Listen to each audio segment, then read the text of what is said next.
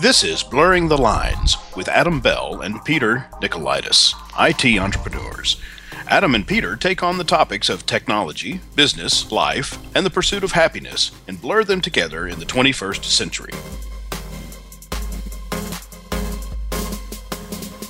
Episode 7 Safe Data. In this episode, Adam and Peter discuss how to protect the most important asset in the company, the data. How siloing will protect the data. Well, Peter, we're going to continue in the series 10 critical steps to survive a ransomware attack.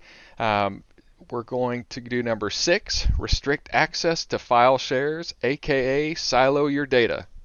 There you go. So, what does that mean? Yeah. restrict access, silo your data. So on a farm. On a farm, yeah, exactly. um, well, most small businesses that we work with seem to have almost all of their stuff in maybe one or two places.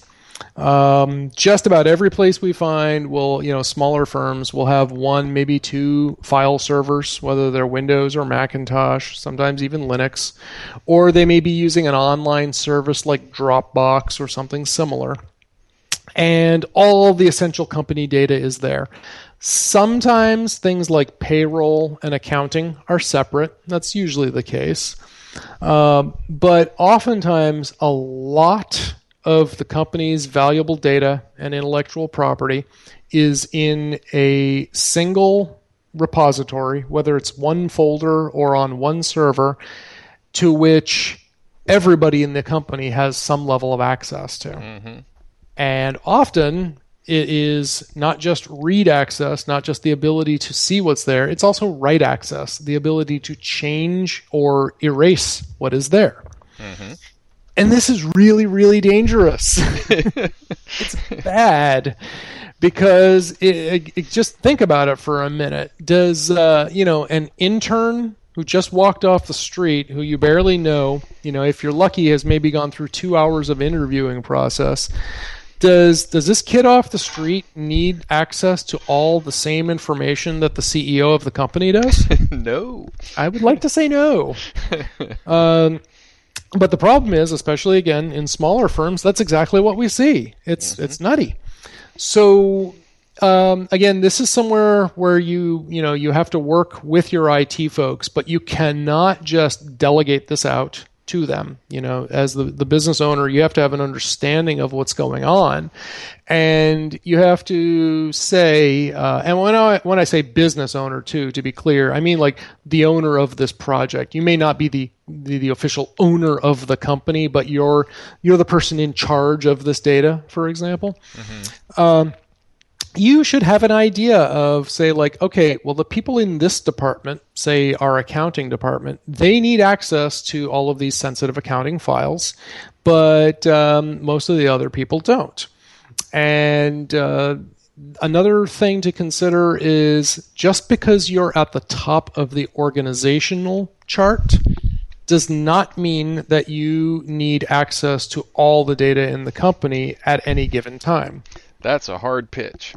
It is a hard pitch because you know we we've seen cases where a person would say, "Well, look, if you look at this org chart, you'll see I'm the vice president. Therefore, I should have more power than the system administrators." Mm-hmm.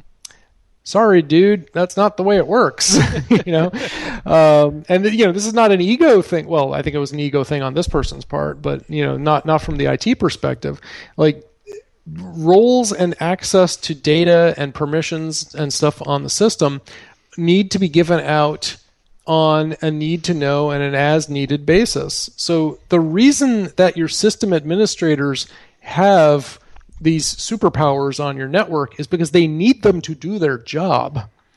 The CEO or a vice president does not need the ability to say you know uh, deploy new systems and install software across the network and make massive changes to the network infrastructure with a few clicks mm-hmm. right now sure that that person may have a you know majority share of the business and may technically own the you know the physical materials and stuff but they have no training, no expertise in you know what it means to actually run the system. So it's really not a good idea. So you want to take some time and you want to work with whoever's administering your data, you know, whoever's running your servers or whoever administers your Dropbox or whatever you're using where your data is hiding, and come up with an appropriate level of permissions for the appropriate parties. So this may mean that you have a separate server for different functions for different departments.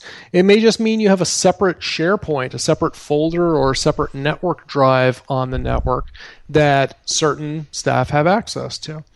Uh, and as I always say when we go over things like this, uh, you want to assign these permissions and these access rights based on roles and groups, not on individual people. So, for example, it's not that Peter needs access to these files it's that say the CEO of this company needs access to these files, or it's not that Alice needs account uh, access to these files. It's anybody in accounting needs access to these files. Mm-hmm. So you want to do things based on roles. It makes it a lot easier when you have to add, remove, or change staff. Yes. And and it also makes it a lot clearer. You know, so that way if someone asks, well, well, how come Alice can access these files and I can't? Well, because Alice works in HR and you don't. Mm-hmm. It's very simple. So that way, you know, in a small firm especially, it doesn't look like you're playing favorites. It's all assigned by role. That person holds this role. That's why they have these rights. So that's something to take uh, you know uh, into consideration. It's relatively simple. You know, it may be a little bit time consuming, but the process is not hard. It's just a matter of identifying what types of assets you have and who needs access to them. Well, Peter, in an, in another segment, we talk about uh, CryptoLocker and CryptoWall and that kind of thing. Can you yep. explain in this number, you know, restricting file access, how could this protect from CryptoLocker? I can exactly. So uh, CryptoWall, CryptoLocker, and all of their ransom variant ransomware variants, what they do is they encrypt data files and they encrypt all kinds of data files, any ones that they can get their hands on. If you have unrestricted rights to all of the shared files and folders on the system in all departments, it means you have the power, even if you didn't mean to, to completely lock or wipe out or encrypt the data files for the entire company. Now, if you don't have that level, if you have some level of restrictions, like say you're restricting by department, for example, then the most damage you can do is to your own computer and maybe everything within your department right? But at least it somewhat contains the damage. Now, it may still be just as bad of a disaster, um, you know, if you are a day or two from payday and your you know your uh, whoever's in charge of of payrolls their system gets hit that's still going to be you know a, a, a big impact event but it's going to be not as bad as every system in this, the entire company getting locked down and having all of its data taken. We call so, that making lemonade. Yeah. Squeezing a few lemons. Yeah. So essentially, you're compartmentalizing things, and you're you know you're basically um, uh, limiting damage. You know, so you're making it so that it only happens in a small area. Uh, for example, this is the same way that uh, sprinkler systems work in buildings. If a sprinkler goes off, unlike in the movies, you know, in the movies you see when a sprinkler goes off, all the sprinkler heads go off. Doesn't really work like that. Oh wow, I didn't yeah. know that. Yeah. So so if if there's a fire, say in a kitchen, and the sprinkler goes off in the kitchen, it's going to flood the kitchen, no question. And you know it may damage everything down below the kitchen and maybe hit an adjacent room, but it really shouldn't cause a ton of water damage and fire damage to the entire building. Right? It should mm-hmm. be relatively self-contained.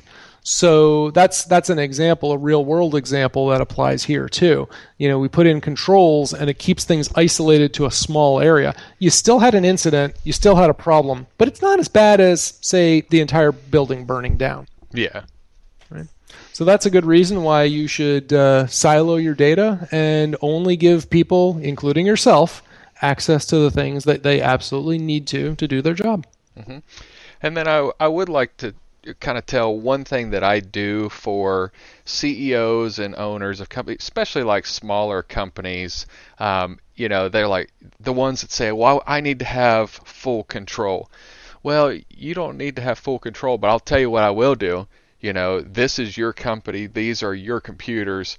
You know, let me give you the file that has the administrator passwords that you have. Never ever use it you know, mm-hmm. but it is theirs because you know they own it. Mm-hmm. You know, and if you're with a larger company, you would want the you know the CIO to have that information, and the CEO, you know, he doesn't need the password to QuickBooks or anything like that, but mm-hmm. he needs to know that his company can operate.